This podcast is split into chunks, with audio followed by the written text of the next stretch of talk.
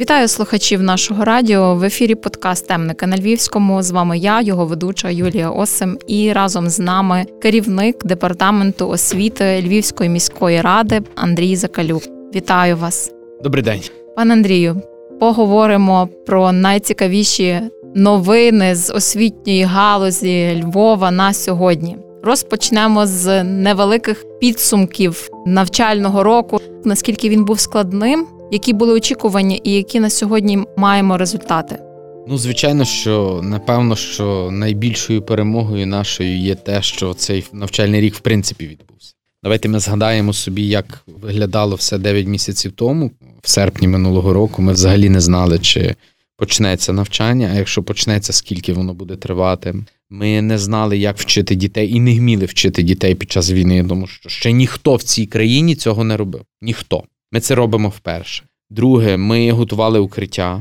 Ми величезну кількість часу, зусиль і коштів потратили власне для того, щоб привести їх у порядок, для того, щоб дітям було комфортно і безпечно. Хтось сказав, що ми провчимося до перших обстрілів. Хтось сказав, що ми провчимося до середини жовтня, коли розпочнеться опалювальний сезон і в школах не буде опалення. Але ми сьогодні маємо травень місяць, і вперше за три роки ми маємо повноцінний навчальний рік який закінчується. Що є, звичайно, для нас великою перемогою, тому що дітки були у школах, вчилися. Так, це було з перебою. Так, ми мали проблеми з електрикою. Так, в школах було холодніше. Так, ми готувалися до найгіршого. Ми купляли буржуйки, купляли дрова, купляли паливо. Пізніше ми купляли генератори, ліхтарики, оці всі речі повністю. Але мені на один день не зупиняли повноцінний процес навчання. У нас були зупинка на день чи два, коли були ці перші масові обстріли, а згодом ми повноцінно вчили дітей. Тому діти наші, в принципі, прекрасно закінчують навчальний рік. Ми дуже тішимося з того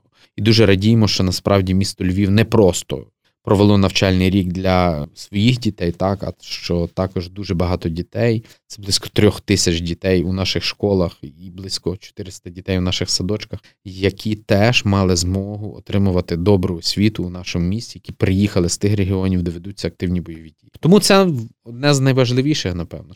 Друге, це теж, що не менш важливо під час війни, не лише якби тримати якусь стабільність, але все ж таки думати, як розвивати далі, так, не зупинятися на цьому, давати якісь поштовх якимось проектам, якісь напрямкам, говорити про проблеми, які ми маємо. Ми їх маємо досить багато, і шукати шляхи для їх вирішення. Тому це теж такий важливий момент, який цього року ми робили. До речі, про підготовку до цього періоду, в якому ми живемо, в школах облаштовували пункти незламності. Тобто наразі вони згорнуті і чи будуть е, вони, якщо буде така потреба, знову відкриватися? Я думаю, що школа готова до всього. Школа готувалася за 5 годин до прийому сотень людей, які жили в школі, які харчувалися.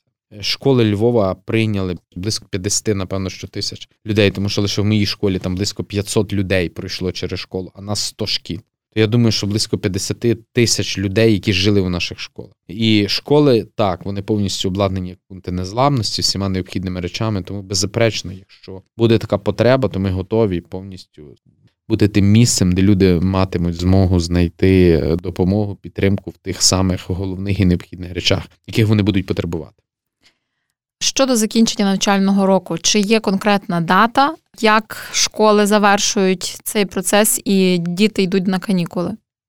Я дуже надіюся, що нарешті ми будемо жити в той час, коли мене ніхто не буде питати, і в управлінні освіти ніхто не буде питати, коли закінчується навчальний рік, і як він буде, як це закінчення буде виглядати. В нас кожна школа по-різному. Вона визначає сама день, сама визначає дату, годину і формат. І управління освіти навіть не має на меті там збирати якусь інформацію, тому що ми не бачимо в цьому потреби. Шкільна громада це шкільна громада. Вони самі вирішують, коли це проводити, як це проводити. Є школи, які закінчують навчальний рік 2 червня, є школи, які закінчують 7, є школи, які закінчують 15.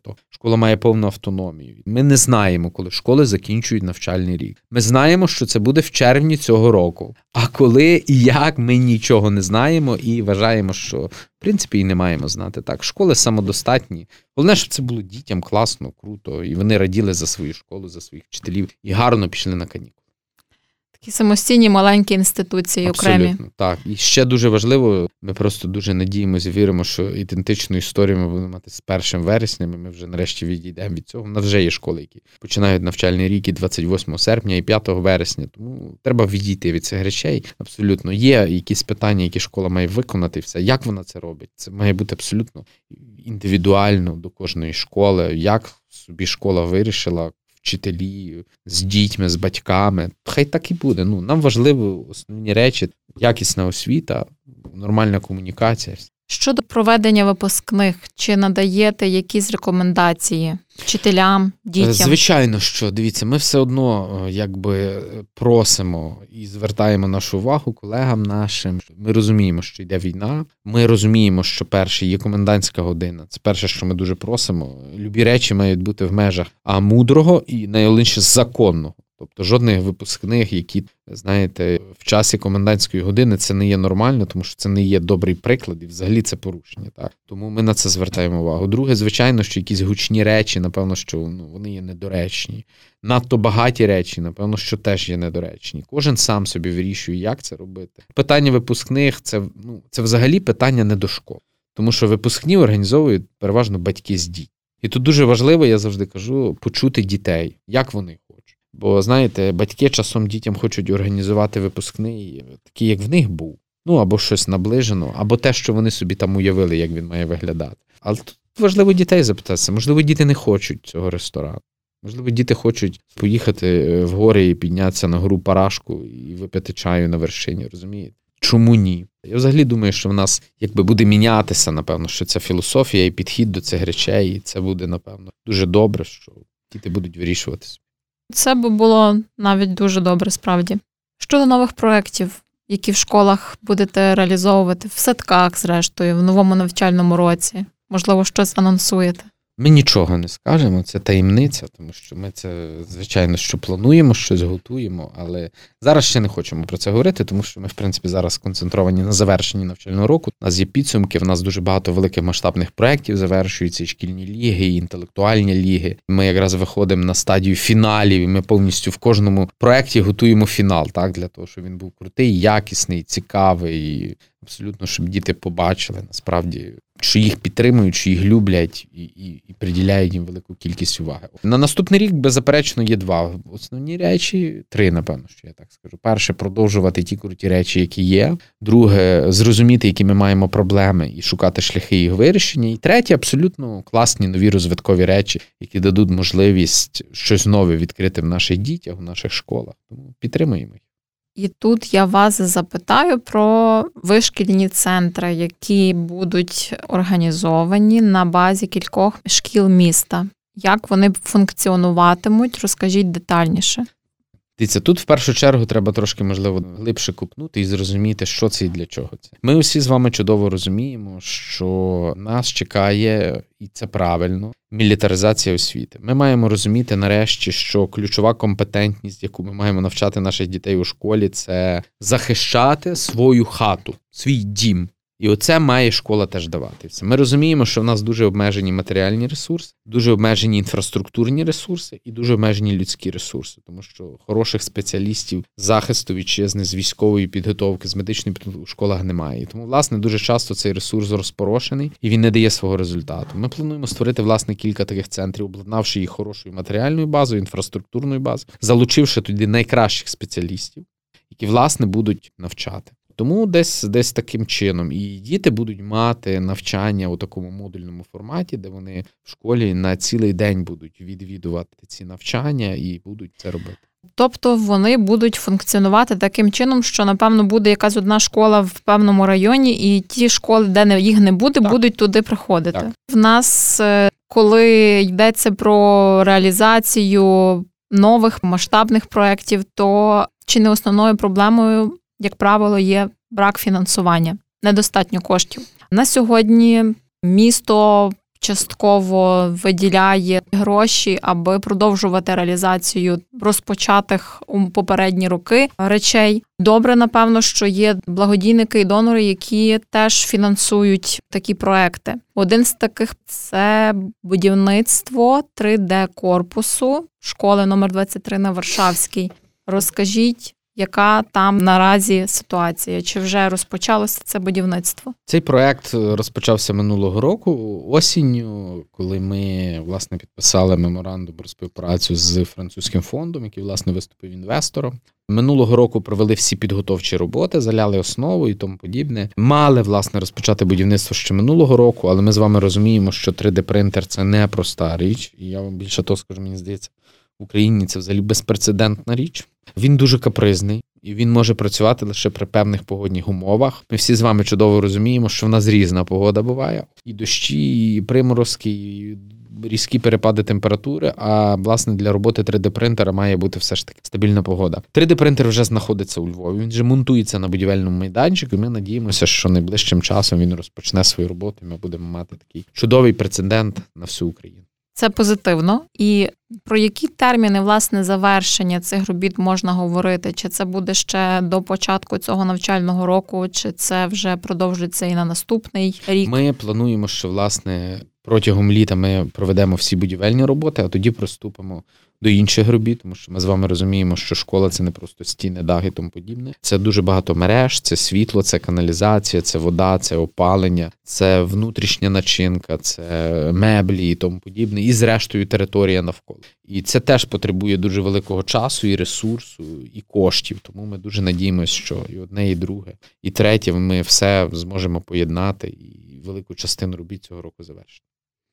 Ще одна історія про нове будівництво це зведення корпусу ліцею номер 80 на Героїв Крут. Обіцяють коробку зробити до кінця поточного року. Так, там масштабний проект, тому що там повноцінний великий корпус школи з спортзалом, з басейном. Там залучений інвестор, який повноцінно взяв на себе зобов'язання побудувати цю школу і вести її в експлуатацію і передати громаді міста. О, тому ми дуже надіємося, що власне так і буде. Тому слідкуємо, аби вчасно виконувалися роботи. Крім цих двох таких проєктів немалих, які ще речі зможемо побачити найближчим часом реалізовані.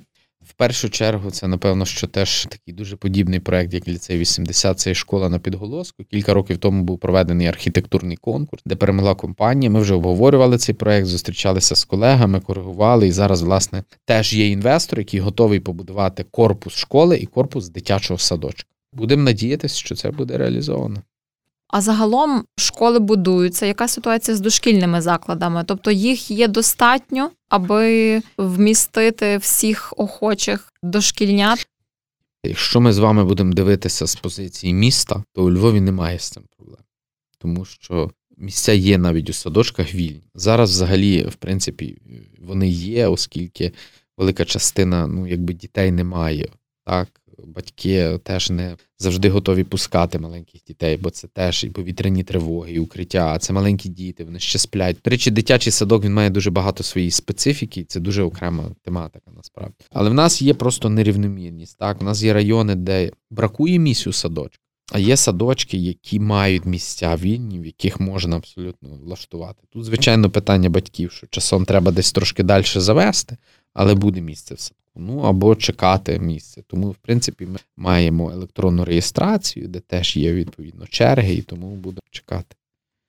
Ситуація з внутрішніми переселенцями за крайній рік Львів прийняв досить велику кількість людей з інших регіонів, з тих областей, де тривають активні бойові дії. Вікторія Христенко раніше говорила про те, що неохоче чимала кількість батьків віддають своїх дітей і в школи, і в садки. І власне вона їх тоді закликала до цього, аби все-таки віддавали, аби діти не втрачали нагоду отримувати знання, аби не відривались від навчального процесу. Як на сьогодні виглядає ситуація? Чи бачите ви таку проблему? Можливо, вона вже якось вирішилася?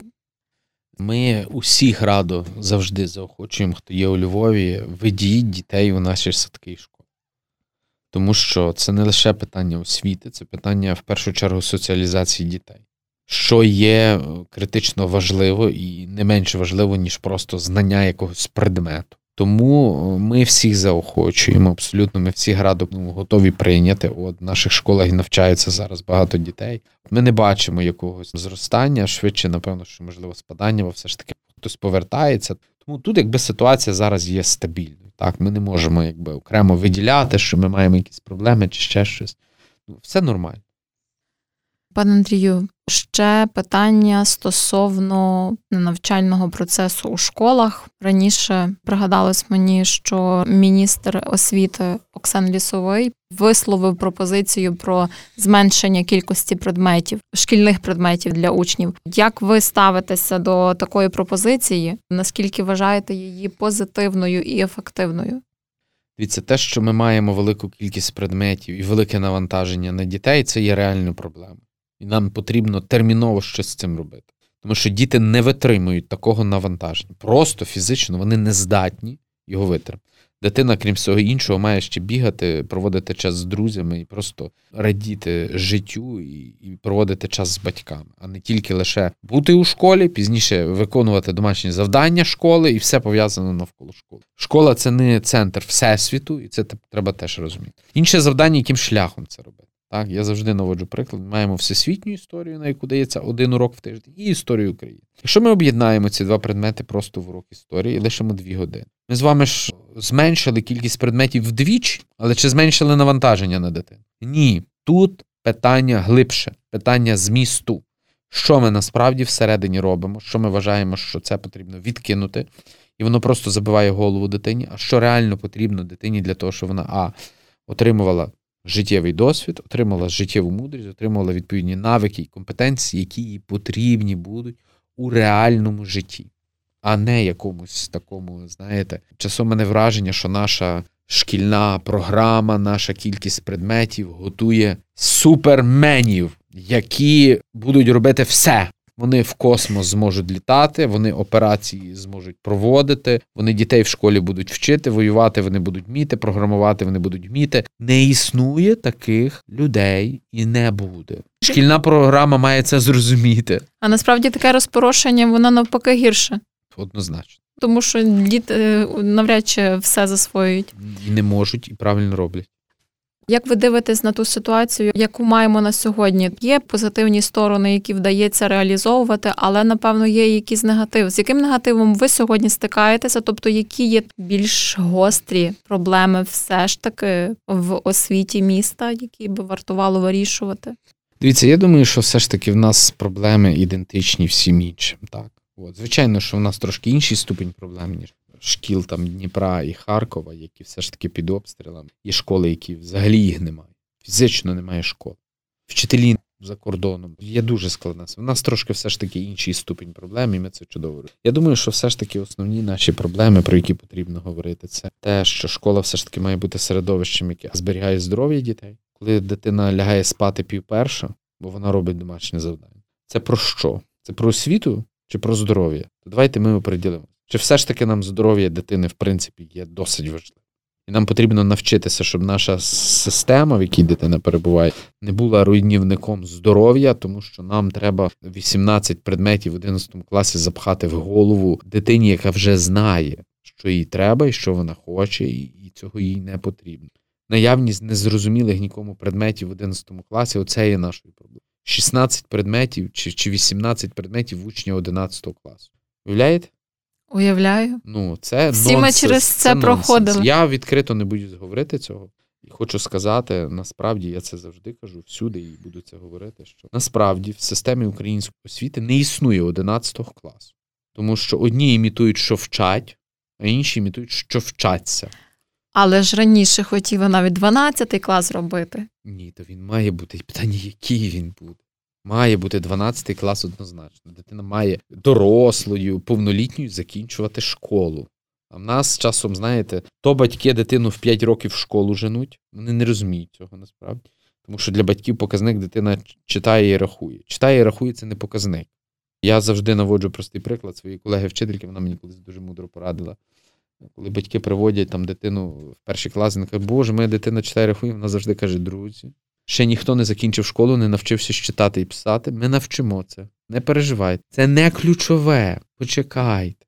І дитина має 6,5 років. Прекрасно, наступить її психологічний відлік. Тобто йти у школу. Не треба оце все, знаєте, поспіхом. Давай, давай. дорослішання. Ні, та це, це взагалі абсурд, це помилка. Це ми думаємо, що ми до чогось кращого дійдемо. Ні до чого кращого воно переважно не Напевно, ці проблеми, про які ви говорите, це треба вирішувати на рівні держави. Це радше не проблема міста як такого чи області. Так. Загальна державна система навчання. Будемо сподіватися, можливо, з часом це все зміниться. У нас закінчиться війна, це зараз пріоритет, а далі будуть зміни. А далі лише освіта буде інструментом того, щоб не було майбутньої війни. І чим швидше ми з вами це зрозуміємо, тим буде краще. Не зрозуміємо, відправимо наших дітей через кільканадцять років на енну війну. Просто відправимо. І будемо плакати.